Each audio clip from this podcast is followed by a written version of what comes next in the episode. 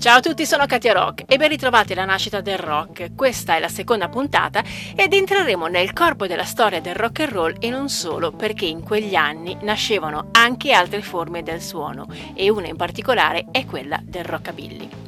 Non sto uscendo fuori tema come molti staranno pensando, perché presto scoprirete che colui che è stato soprannominato The King o il re del rock and roll in realtà ha fatto nascere il rockabilly e stiamo parlando di Elvis Presley.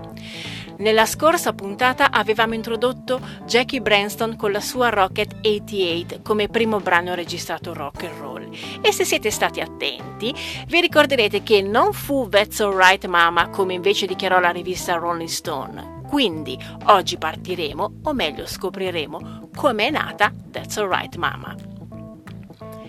Elvis Aaron Presley nasceva l'8 gennaio 1935 a East Tupelo, Mississippi, una piccola cittadina a circa 150 km da Memphis. La famiglia Presley vive in una spoglia casa di legno di 2 stanze. Elvis ha un'infanzia solitaria, causata soprattutto dall'amore morboso che la madre ha nei suoi confronti.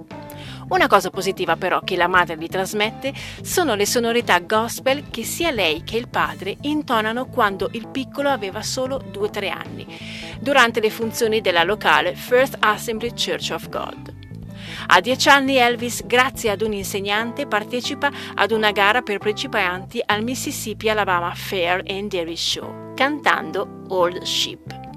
Vince il secondo premio e grazie alla sponsorizzazione fatta da una radio locale, la WELO, è anche un'occasione per il suo debutto radiofonico.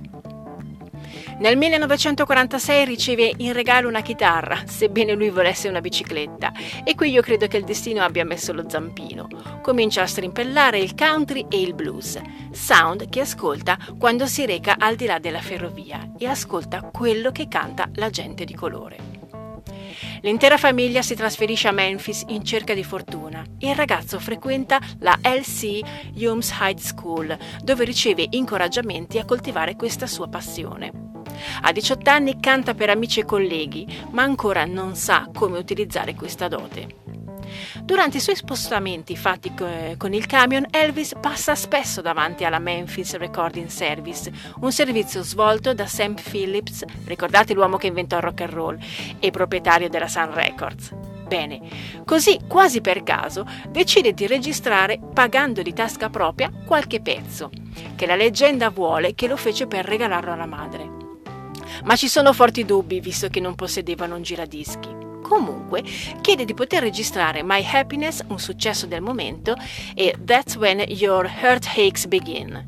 Incide direttamente sull'acetato da 25 cm e la Keisker, assistente di Phillips, decide di fare anche una registrazione su nastro e di segnarsi nome ed indirizzo del ragazzo. Siamo nel 1953 e Presley inizia a sbazzicare nella zona dei club di Beale Street, dove può ascoltare, anche se da fuori, artisti come B.B. King, Roy Brown e Billy Emerson. E pare che incida qualche demos presso una stazione radio e partecipi al Talent Contest, dove si esibirà con That's Amore, grande successo del crooner Dean Martin. Eppure in uno show pubblicitario per la Airways Used Care insieme ai fratelli Johnny e Dorsey Burnett.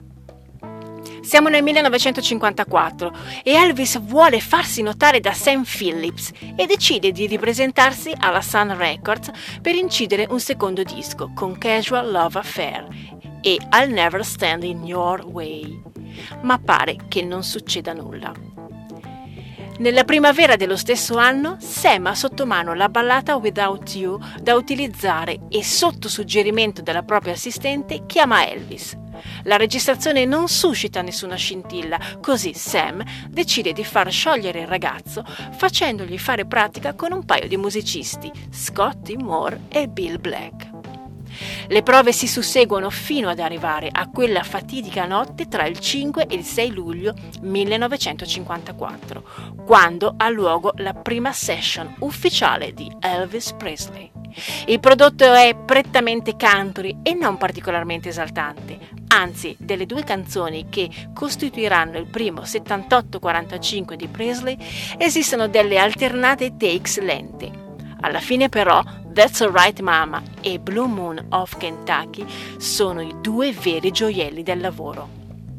La prima è un blues con influenze country, mentre la seconda è un country con influenze blues. Questo è lo strano accoppiamento voluto da Sam Phillips, dove un bianco canta con il feeling di un nero. Ancora nessuno lo sapeva, ma tutto questo darà vita al rockabilly. Io mi fermo qui per la seconda puntata della nascita del rock, dilungarsi sarebbe troppo noioso. Su Elvis esistono pagine e pagine fino ad arrivare agli anni 70. In fondo è stato, e lo è tuttora, un'icona del rock che ha cambiato il modo di fare musica e che ha ispirato molti artisti. Per scoprire quali, ascoltatemi tutti i martedì alle 16 su Rockabilly Radio oppure il mercoledì in replica alle 18. Stay tuned, stay rock con Katia Rock.